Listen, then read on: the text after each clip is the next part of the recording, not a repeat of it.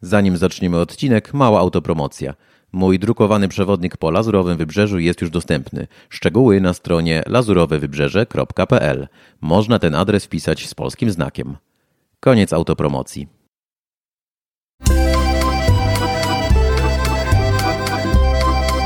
Kartka z kalendarza.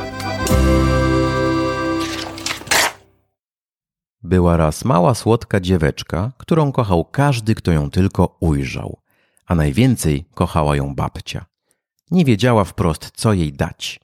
Pewnego razu podarowała jej kapturek z czerwonego aksamitu, a dziewczynce tak się ten kapturek podobał, że nie chciała nosić żadnego innego.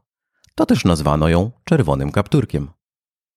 Tak zaczyna się baśń o czerwonym kapturku, która została po raz pierwszy wydana 11 stycznia 1697 roku w Paryżu, ponad 320 lat temu.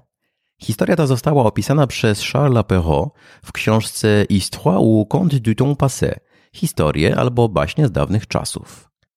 Trzeba jednak dodać, że opowieść o czerwonym kapturku była już znana wcześniej i przekazywana z ust do ust. We Francji czerwony kapturek nazywany jest Le Petit Chaperon Rouge, czyli dosłownie mały czerwony kapturek. Wśród innych baśni opisanych przez Perrault znalazła się m.in. także Śpiąca Królewna, Kot w butach i Kopciuszek. Zbiór został wydany w Polsce w 1961 roku pod nazwą Bajki Babci Gąski i pod taką samą nazwą był też znany oryginał. Wszystko za sprawą ilustracji z pierwszego francuskiego wydania, na której widniał taki właśnie napis. Cytat o czerwonym kapturku zaczerpnąłem ze strony wolnelektury.pl, wersja Jakoba i Wilhelma Grimmów w tłumaczeniu Marcelego Tarnowskiego. A dlaczego, babciu, masz taki brzydki, wielki pysk? Aby cię łatwiej zjeść. To był podcast Życie we Francji.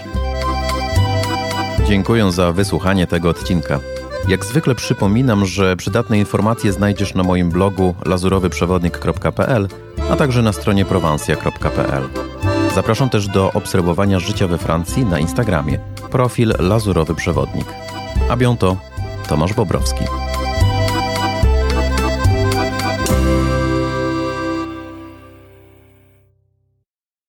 Nie zapomnij odwiedzić strony lazurowewybrzeże.pl